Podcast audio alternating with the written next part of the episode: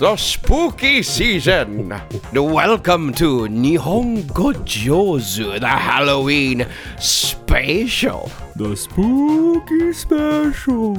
Yes, I'm I'm Mickey Frankencrook, and with me is あーネルソン・ブーコイ。oh Bubin ブーベン Bubinkoy. コイ。I'm ブーエン、いいブねーエンコイ。Booing して I'm booing this intro. booing this intro. さあ皆さんようこそ日本語上手ですねポッドキャストへ。Yes. いや久しぶりすぎる。久しぶりすぎる。本当にごめんなさいね。本当にごめんなさい。いやいやいやいや、本当すいません、僕もね、あのーちょっとね、あの、怖くなるほど忙しくなりましたね。ちょっとね、キャパオーバー状態がこんなに続くのは人生初ぐらいで、ちょっとまだ、まだ、あの、出口が見えてないとか、出口が、俺がいつもその例えるとしたら、その山を越えるとしたら、越えたと思ったら、またでかい山がああった。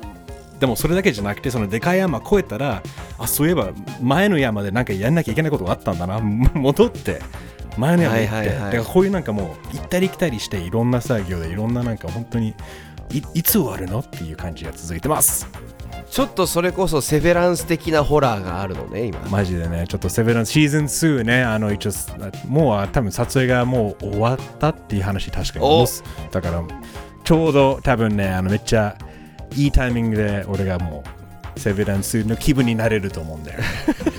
ミッキーはでもミッキーも忙しいんだよねもう結構。俺もちょっとね、おかげさまではあるんですけれども、めちゃくちゃ忙しくて、ちょっと喉やられちゃって、あの、この間 UKUS 撮った時にね、うんこう、あの、この間ほら、ちょっと打ち合わせたじゃん、2人で。あの時の声のまま4時間さ収録したの。うわうわうわうわうわ皆さんどうもみたいな感じで。声しねだってミッキーね大体声を使う仕事がほとんどだもんねだから今そうだね。しかも結構 メリハリっていうか割とねスポーツ系の叫ぶほどのわーってやるやつもあるからなかなか負担がねちょっと喉がちょっと大変だね。うん、まあどっちかって俺のホラーはどっちかっていうと精神的ホラーでさ そっちね。あのちょっとハロハロウィン風にちょっといろいろ今ねまず最初にそっちの話するとあの仕事の話をすると精神的なホラーでプレッシャーがすごかったんでねめちゃくちゃに緊張して、結構新しいことをたくさんやってるからそれでちょっと最終的にやられちゃったのかなっていう。で一回やられたことによってあここが自分の限界だからその自己管理はもう全然できる。カレンダー見ながらうん。ね自己管理とか可能だから、まあ、ここ週末超えたら多分具合も良くなるだろうし。ね。それ俺も感じですよ。そう自分に言い聞かせながらずっとやってきてるけどずっとそれなんか嘘嘘じゃん。なんか結局大事になったら俺ネルソン嘘嘘ついたなお前。みたいな感じで。あのでもまあとりあえずもねもう一応ギリギリでね、そのね日本語上手ですね。ファンの皆さんが本当に、ねはい。たくさん待っていつも急遽で延期になったりして一応とりあえずねあれだよねハロウィンスペシャルということでねせめてハロウィンの前には配信しようっていうのはギリギリ。絶対に。はい、あの一応配信予定は30日、日曜日ですね、日曜日の朝から。で、っていうことはう明ー日がね、本番。で、っていうことで、まあ日曜日もし皆さんね、家でゆっくり過ごしてるのであれば、映画でも見て、ポッドキャストを聞きませんか？っていうことでね、今日は。そうですよそうなんですなのでね、上手 Reviews をね、こう金曜日にやるっていう、それもね、ある意味怖いんですけど、やろうかなと。日本語上手ですね、初の週末を、えー体験する、ふうふう、スケーリー、えーなんですけれども、今日扱う映画が、えー優勢からの物体 X ですね。えー、1982 The Thing. The Thing. The や Thing これこれも全然ね、放題は違うっていうか、まあね、まあ似たような、ないいいい役だと思うんだけど、あでやっぱネルソン、そうまずその話しようか。じゃあ、えー1982年の優勢からの物体 X The Thing なんだけれども放題、えーこの間別の回で散々なんか放題出せみたいなこと言ってたけど、俺これはねかっこいいと思うのよ。そう、これがいい感じでいい役になってるっていうか、あの、だからもう The Thing ってまさに物体 X じゃんっていうね。うんそれをプラスちょっと惑星からのっていうちょっと日本語らしいちょっと情報を加えていくみたいな。あの、ねまあ、なんかしかもあれだよね。あの、なんか、なんかこの日本語タイトル、まあ、日本えまあ、The Thing もそうだけど、日本語のタイトルの方がすごいなんか、あの頃、60年代とか50戦後のホラーっていうか、あの、そうをちょっと思わせるようなタイトル。で、そうもともとそうだったんだよね、多分、おそらく。あそうなんですよ。このね優勢からの物体 X はもともと1951年の映画が確か同じタイトルだった気がするんだけど、えーこれ、あの、日本語タイトルが、優勢、優勢よりの舞台 X でしたっけ？あ優勢よりの物体 X なんかあのあれだお便りとかお中元とか あのお歳暮とか来そうだね。優勢よりの物体 X お届けしましたみたいな。お届けしあの 物体 X をこうね箱開けた状態で CM では渡したりとかね。あの某 V6 のハムだっけ？なんかのコマーシャルとかでもそうなんだけれども、ね、あのちなみにごめん子供の頃箱開けた状態で渡すのが礼儀だってその CM 集のせいで思ってたもん。渡すんだって思ってました。はい、はい、失礼しました。そう、えー51年のあの映画のリメイクなんですけどオリジナルは、えー、と植物ベースのエイリアンがあのまあ敵でで氷漬けになっていたエイリアンと宇宙船を溶かしたら襲われたっていう話が、えー1951年版の「優勢よりの物体 X」やっぱ可愛いなそっちのタイトル。で一応1982年の、えーお話をしましょう。これですね1982年の冬が舞台です。南極基地にいる12人の隊員が10万年以上も氷の中に埋まっていたエイリアンを発見します。氷が出て、えー氷が溶けて出てきたエイリアンは次々と形態を変えながら隊員たちに襲いかかるっていう、まあほぼあらすじだけ聞くと一緒なんですけどこっちの82年版はね面白いのがその51年版は溶かしたら出てきちゃったなのようんうん。でどんどんやられちゃうだけど82年版はもう溶けて出てきている隣の基地からもらってきちゃったっていうか、隣の基地えから犬が来てその犬に寄生してたんだけど、うん物体 X がそれが微妙になんかあのパート2感があっていいよねなるほどね。そっかそっかそっか。じゃあ、ちょっと的には完全にその、まあ、リメイクではなく、ちょっとその、うんまあ、そのストーリーをちょっと、あの、アレンジしてる感じだよね。アレンジして。そうそうそう。多分言うなればあれじゃない？資料の腹渡1と資料の腹渡2うんうんうんうん。のつなげ方もそうなんだけどもう完全に2になると1の映画を全部無視してる内容ほとんど。で新しい設定もつけて確か役者もちょっと違ったりしてるんだけど、あのまあただ2で面白おかしくしたいからってだけでこういろいろ設定変えたっていう。でも一応ワンツー。っていう多分同じ感じ、うんうんうん。まあホラー映画ってそういうのが逃げられるからいいんだそうだよね。これはあのやっぱりジョンジョン・カーペンターね監督うん。の名作だなって、あ。のねまあやっぱりちょこのまずその作品紹介ではやっぱり監督の話もねした方がいいかなと思ったんだけど。そうですよ。ジョン・カーペンター俺さジジョンカンペーターって言っちゃうんだよね必ずね。ジョジョン・カーペンターねそう英語だと言い言いやすいんだけどね。ジョン・カーペンターそうなんです。あちなみに SF 映画を多く監督している理由がですね4歳の時に見た映画「優勢よりの物体 X」が強烈な印象だったそうです。ちょっと4歳でしょ？すごいねよ4 まあ歳、51年版ね、うん、そうそうだからもう本当に超若い時に見た時のいいね。じゃあずっと作りたかったんだろうね。まあきっと、ただ本人もこれが一番自分の中のお気に入りの映画とかで結構言ってるよね言ってる言ってね。る、だからこう公の場で言ってるしこれあのまあジョン・カーペンターはもう日本でも有名でしょ。まあ世代によって違う。世代によってよ有名だよね。そうだね。僕らよ僕とかネルソンとかの世代から上では知られていて、うんうん、うん、って感じだけど例えばだからあのニューヨーク1997 Escape from New York、はいはいはい。だったりとかあのあとはハロウィンですね。ハロウィンね。ハロウィンシリーズ。そ,、それこそハロウィンですからねそうですよ。あとゴーストハンターズあの、えーと Big Trouble in, in Little China あそうゴーストハンターズっていう放題ね。なるほど。そうなんですよ。あのだったりとか。まあ優勢からの物体 X あとゼイリブ。大好き。ああいいね。あのサングラスをかけたらこう本当の世界が見はえるっていはいはいはいあ主人公が無差別銃乱射をするって今の時代見るとね結構やばいよね。おーってなるような面白い映画なんだけど。すごいだからすすごいフィルモグラフィーね。だからすごいそのフィルムとかそのキャリアすごいねいや面白い。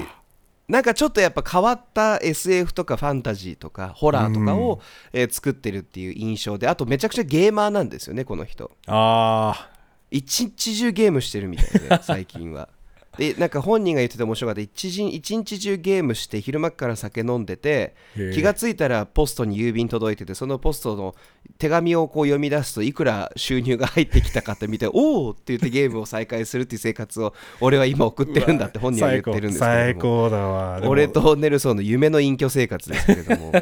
素晴らしいね。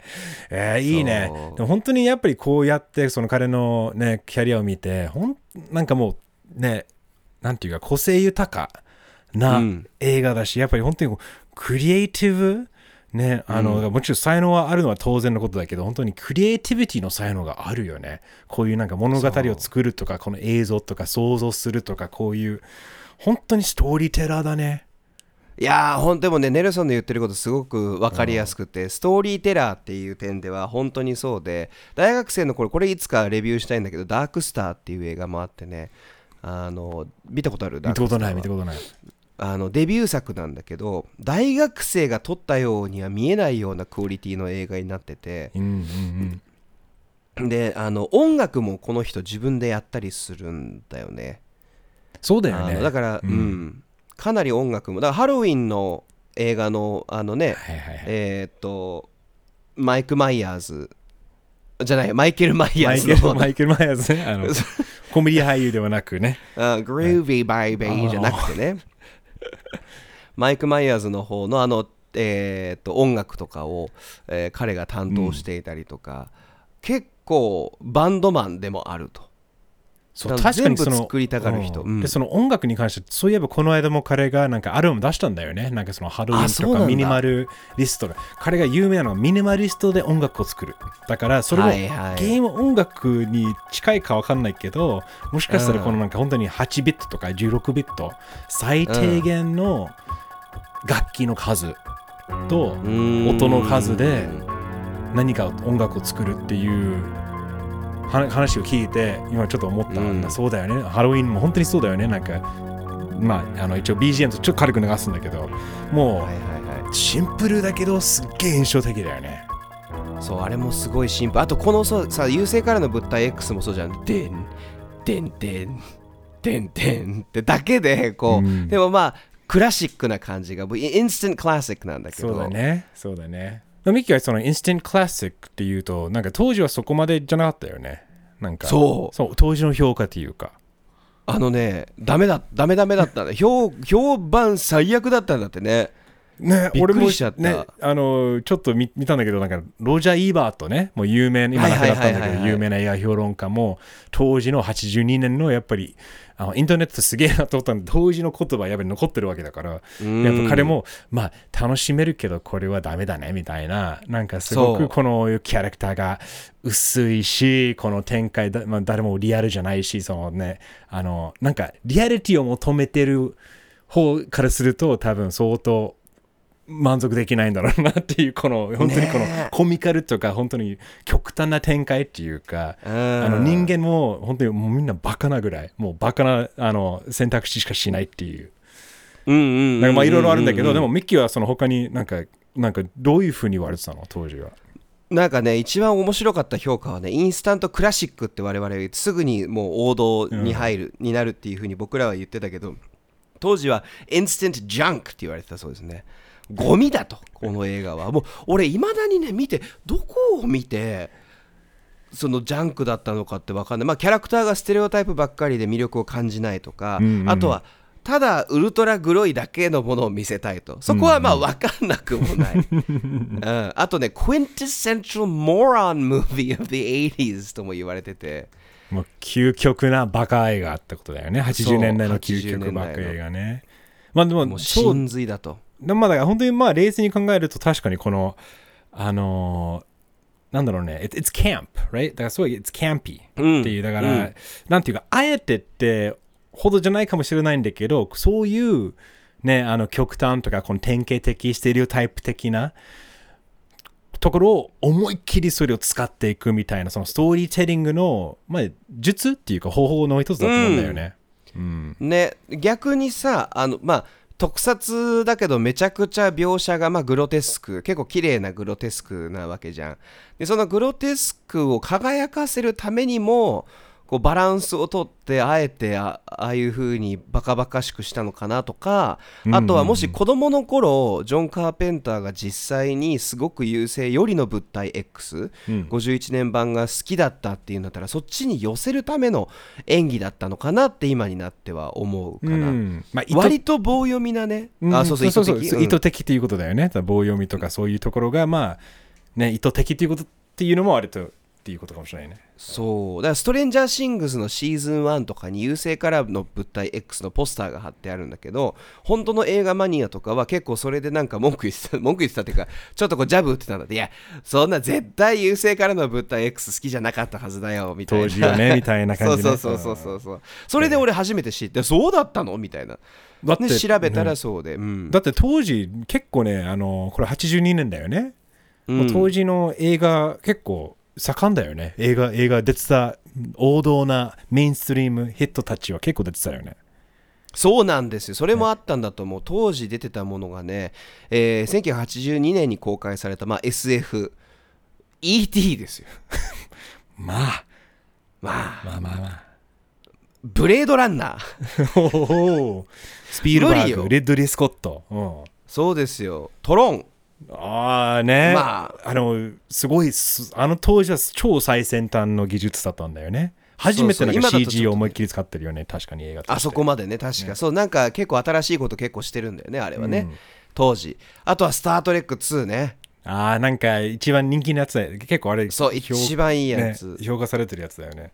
あのカーンってあの カーク船長が言うんだけどあとポルターガイスト。まあ SF っていうかホラーっていうかうん、えーポルターガイストスピルバーグだっけ？そうだよね。ポルトガイストスピルバーグのはずだよね、うん。そう。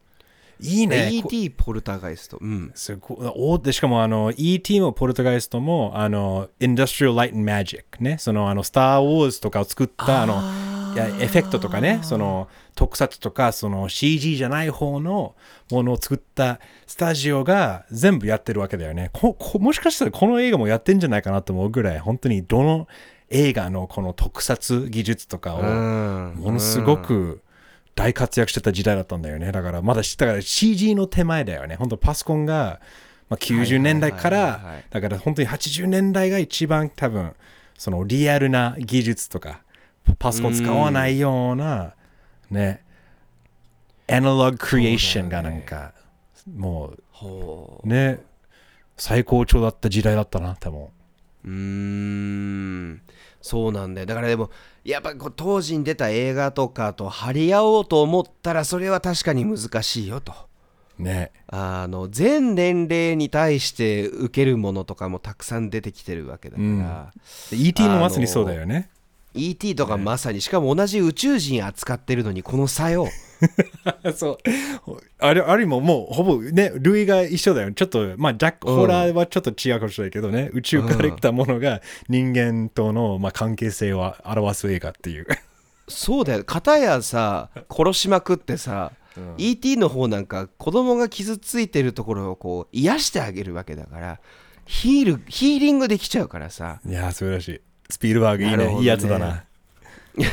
いいやつだねあのね原作小説でね植物学者なんだけれども E.T. はうん。あのあなんですけどまあそうだから当時はね失敗してしまうんですが、うん。あの後になって VHS とかで出したりとかしてだいぶ後になってカルトヒットするっていうっていうことだよね。そうなんですよだから98年にはもうカルトクラシックっていう風に言われていて、まあみ、あの死ぬまでに見なきゃいけない映画の中には結構もう出てきてたりとかすごいよね。なんかその、まあ、レビューね、もうすぐ行くと思うんだけど、ミキトーレの。でもその前になんか、うんなんでこうやって評価が変わるんだろう。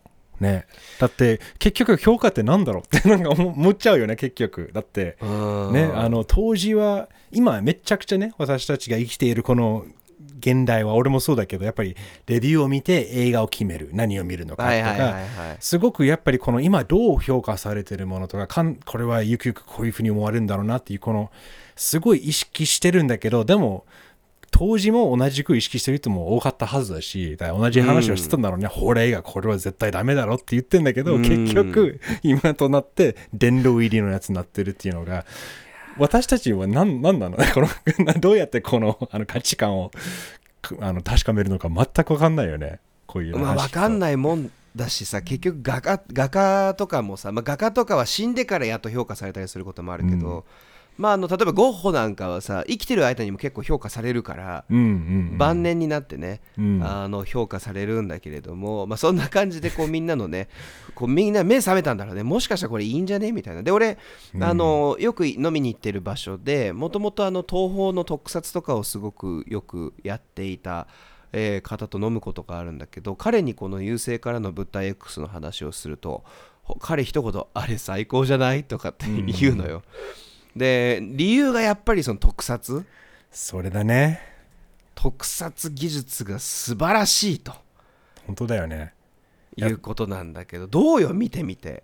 うんね、だからこれがもう本当にこの特撮の技術その CG の前の時代ということでもう、なんかね「スター・ウォーズ」70年代から始まって「おえ宇宙作れるの?」みたいな宇宙の映画こうやって作れるの、っていうことからみんなの多分ね想像力が爆発してしまってじゃあうん何が作れるのかっていうのが、本当にこのメキが言ったようなこの、ね、ET みたいな優しい方向行く人もいれば こういう The Thing 物体 X のなんか超黒いもう顔がバーンと引き裂いてマジ見てて吐きそうになるぐらいのこの 特撮術の差でもだからそれが語ってるよね本当にこの全盛期だったんじゃない？そのなんかほんこのねアナログクリエーションだからすごくこれは、まあ、きっとメッキーもこの時代にう生きてたたかったっていうか生まれたかったんだろうなってなんか思うぐらいこの手を使って物事を作って何かこのああのクリ本当にクリエーション本当に人間の手で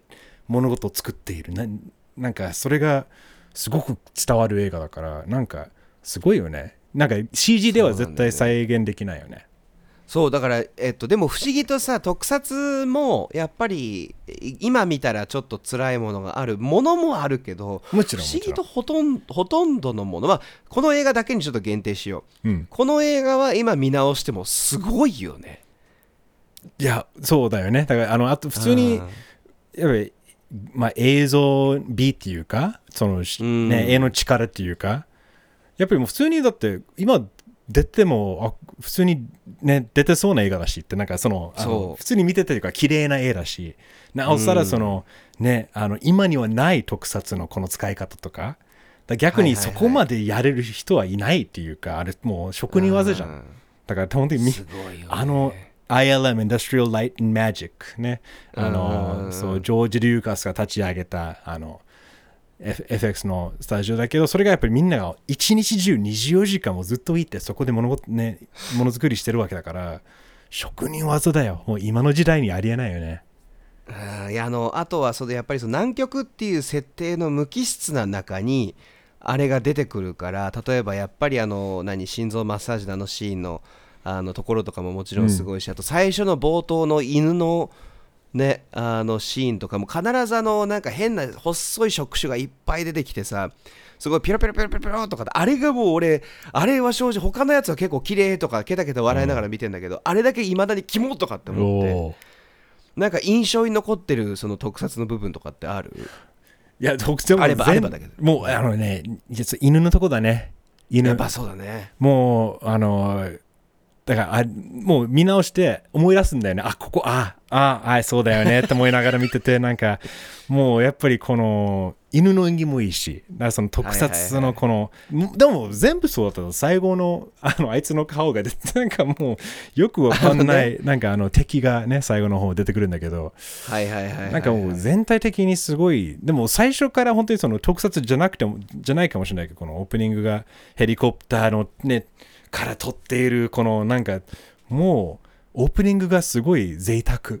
これジョン・カーペンターはい今なんかマジで最初からこんな映画みんな strap in, it's gonna be fun みたいな、ちょっとなんか最初からもう準備しとけ、楽しいよっていう、もう自信満々でね、映画始まってるようなすごい自信を感じるしお前ら待ってろみたいなゆっくりじゃん最初の始まり方が。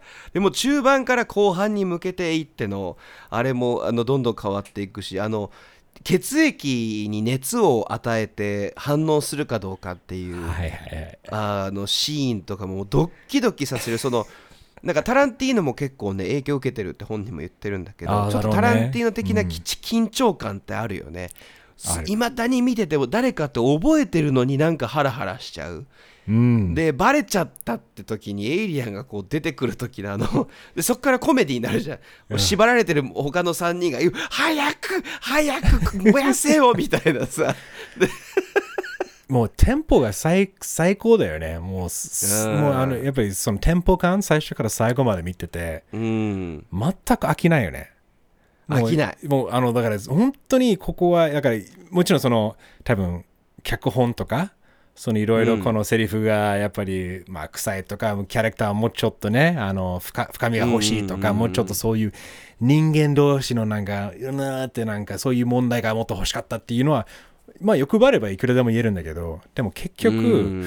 こういうやろうとしていることがここまで完璧にできるっていうのがもう超すすごいよね。なんかいや本当に本当に。もうてもうほん天才っていうかねあのそう。そのジョン・カーペンターのこれ本当に集大成っていうかね。えすごいよね。あのなんだろうこの主人公は結局物体 X なわけじゃん。うんうんっていうところで。でそれを取り巻く、まあ、マクレイディカート・ラッセル。あーなんだけどなカート・ラッセルも結局あの、ジョン・カーペンター映画の常連さんなんだけれどもそっかそっか。なんであの人はあんなにかっこいいっていうのもちょっとね 話したいんだけれども。男もうあのねもうだって多分ミッキーも多分それがもう自分の理想形じゃない？今のみ今のミッキーの。なんか髪の毛もさその多分ヒゲもそういうボーボーとかできたら最高じゃない？よ。マジで。だネルソンのヒゲと俺の髪の毛合体すれば カートラッセルカート・ラッセルになれるかもしれません。不思議だよね。なんかさあの目もそんなに大きくないと。あだだに日本でよく言うイケメンの条件みたいな。目もそんなに大きくない。身長も多分めちゃくちゃ高いわけでもなさそう。周りがでかいだけかもしれない。け そうだね。ど、うん、あのうん。っていううそう状態なのにめちゃくちゃセクシー男性でもわかるめちゃくちゃかっこいいっていうのがまあ、カリスマ性だよね。だから、なんか、まあ、だから、演技っていうよりも、彼の存在感だよね。やっぱそのただ、なんか、ね、もう、飲んだくれだよね。もうお,、ね、お酒もねねもうただ飲みまくってダメなやつなのに、それでもかっけえな、こいつって、なんか思えてる自分がダメだと思ってるんだけど、でもやっぱりそれ、そういう、本当に人間の、なんか、本当に、多分なかなか、そう、すあの限られた人限られた人しか出せないそのなんか魅力その本当にカリスマ性、だから本当にスーパースター。だからねあのだね。まあブラッピーもそうだしカディカプリもそうだしやっぱり結局まあスーパースターはなんかルックスよりもそれを超えるだから結局ルックスじゃないんだよ そのそのやっぱなあイケメンとかね美人とかっていうよりも結局のところはそのカリスマ性っていう自信なのかな？だろうね。だからそのカリスマあ性、ーそうだね。自分に自信がある人は、そうかもね。そこは、でも、だから自分に自信を作るっていうのは、難しい話だよね。だからみんな、ね、生まれ持った人もいるし、それ、なんか難しいよね。まあね、でも俺好きなんだよね、このマクレイディのキャラクターが冒頭でずっと、冒頭から最後までずっと飲んでるから、しかもエンディングも飲んでんじゃん、スコッチを2人で、チャイルズと一緒に。まあ、そのまあエンディングも後でちょっと話したいんだけど、まあ、あのそれでずっと飲んでんだけど一番最初チェスの AI とこう戦ってゲームと戦ってて負けてるからって言ってこう酒ぶっかけんだよね。っていうところからこう頭脳戦で勝つっていうわけわかんない感じもいい。こと矛盾してるのも面白いしねえ。あとあエンディングもなんかあんまり昔の映画っぽくなくて好き。確かにね、割と、あの、すおみたいなところで終わるよね。今、本当に今の、うんみん今のホラー映画はみんな大体そういう感じで終わることが多いよね。なんか今だとさ A24 とか A24 の映画とか、あそうだね。なんか、あのここで終わるかっていう感じでああっていう感じだよね、そういうことだよね。そうあそうそこはであえて言わないとしても、内容はでもあの終わり方とかもなかなか珍しいっていうかまあゼイリブもなかなかわけわかんない終わり方するからそれがジョン・カーペンターらしいのかもしれないけれども、確かに。思うけどね。っていう感じですよ。じゃあ最後に何点かっていうのをレビュー一応言っときますか。これはもう言わなくてもわかるよね。これはだってわかるよね。ねまああの5 5ですよ。5ですよ。あの皆さんも 5, 5にはなってほしいぐらいだけどこれはもうでもだから唯一正直あのすごいすごい頑張って5に、はいはい。4にするならなんで4にするんだろうっていうのを自分にちょっとその言えばあの play devil's advocate じゃないんだけどちょっとちょっとあえてのことをね。5じゃなくて4にしてみようっていうのをちょっと理屈的にできるかなって思ったんだけど唯一言えたのがこのやっぱりセリフとかそのキャラクターの選択とかやっぱり全然リアルじゃないしそういうところだったら全部もっとみんながあの団結力はなんかなんかまあ結構もうバカじゃん。でもでもそれがやっぱり作品の中から見るとす正しいっていうかこの物語このストーリーテリングのこのエンターテインメント性を引き出すためにはもう正しいしそこはうん。文句言うところじゃなくてなんかもう身をねもう任してうんねもう楽しませてもらおうぜっていうのをなんかそういう映画だからもう5しかないよね。そうだね。だって俺だったら無理やり荒探ししたら冒頭がちょっと長いけど、まあ意図的なものの可能性も高いしなんかそこまでで。俺逆にあのみんななんかバカやってるところが結構好きっていうかリある意味リアルなちょっとお芝居見てる感覚もある。小劇場だから下北の小劇場あ本田劇場なんか見てる感覚があって、はいはい。それはそれであの空気感は好きなんだけどでも確かにそのじゃあトップレベルのものって言ったら全然そうじゃなくて。もうだから、だからそういう、そういう、そういう、まあ、ものっていうか、本当にその、ねままさに舞台の、ちょっとやりすぎる感とか、ちょっとオーバーな感じとかっていうのが、やっぱりそれはそれで、ちゃんと、あの、理由があってやってるっていうのね、その今までそういうやり方もあったから、別に、俺は、全然否定するべきじゃないし、全然マイナス点じゃないと思うんだよね。そうですよ、ね。俺なんか今ね「血の祝祭日」っていう映画見てるんだけどあっちの方がもっとひどいからね。俺はもうここでね上手レビューでレビューしちゃいけないぐらいひどい映画なんですけどまた今度ちょっと別のとこでそいいね。話そうかなと思うけど。あのね、まあ、というわけでオール5ですよ。オール5我々の中では。あのでと確実に Amazon プライムでは見れると。レンタルだ。そうこそうそう、俺は UNEXT で見れた。い。や見れた。そうそう、結構、えーいろんなとこで見れるから、皆さん、あの、まあでももう、こまあそうだね、まだ見てない人はね、あの、最後の方でね、ぜひ。見てほしいな。で、感想欲しいよね、うん。皆さん。感想欲しいですね。もうきっと見たことある人も多いと思うんだよね。そうだから改めて今回でいやそうなんだよねっていう優勢からの物体 X 愛を語っていただければとも思いますし、ね。あのあと皆さん見るときね勘違いしないでくださいよ。1982年版ですからね。1951年版見たことある人は感想聞きたいし2011年版でもないから、そう、新しいやつもあるよね。だからうん。そう、俺も忘れてた、その、さらになんかリメイクされたよね。そう。リメイクのリメイクみたいなね。なんかもうまあまあまあそういう時代に生きてるっていうねもう限界ですね。物語まあでもとりあえずこういう黄金時代のできた作品はい。が今でも見れるっていうのは幸せだよね。そうですよ、ね。よかったよ本当こうやって簡単に見れるからね本当だよ。はい。というわけで皆さん Please have a spooky scary Halloween Yes eat lots of 皆 candy ね、そうですよ。恐ろしい目に遭ってくださいね今月の終わりまでには。ね。それを募集してますから。Yes、あのでちょっとまた日本語上手は再開っていうかねあの通常通りに戻るときはあのツイッターで報告します。はい。あのもうちょっとお待ちください。でももうちょっとあのしたらあれだよ。もうミッキー1周年だよ。ポッドキャストああマジ嘘そうだよなんか企画しないとねもうそういう時期です。えー日本語上手ですね、ポッドキャスト。あのいつもね、あの楽しみ待ってるのにね、ね、本当にお遅れてごめんね、本当にネルソンの、あの、まあ、ね、いやいやいやいや2人ともいろいろ仕事とか入ったりして、それでも、えー楽しみ待ってくれてるみんな、本当にありがとうございます。嬉しいですあ。りがとうございます引き続き、よろしく、うんハッピーハロウィン。ハッピーハロウィン、ハッシュタグ日本語上手ですよ。NIHONGOJOZU もしくはメール日本語上手 POD at gmail.com までお送りください。Yeah. それでは恐怖の数日間をお楽しみくださいね。Alright. See you soon. Talk to you soon. See you soon. Bye.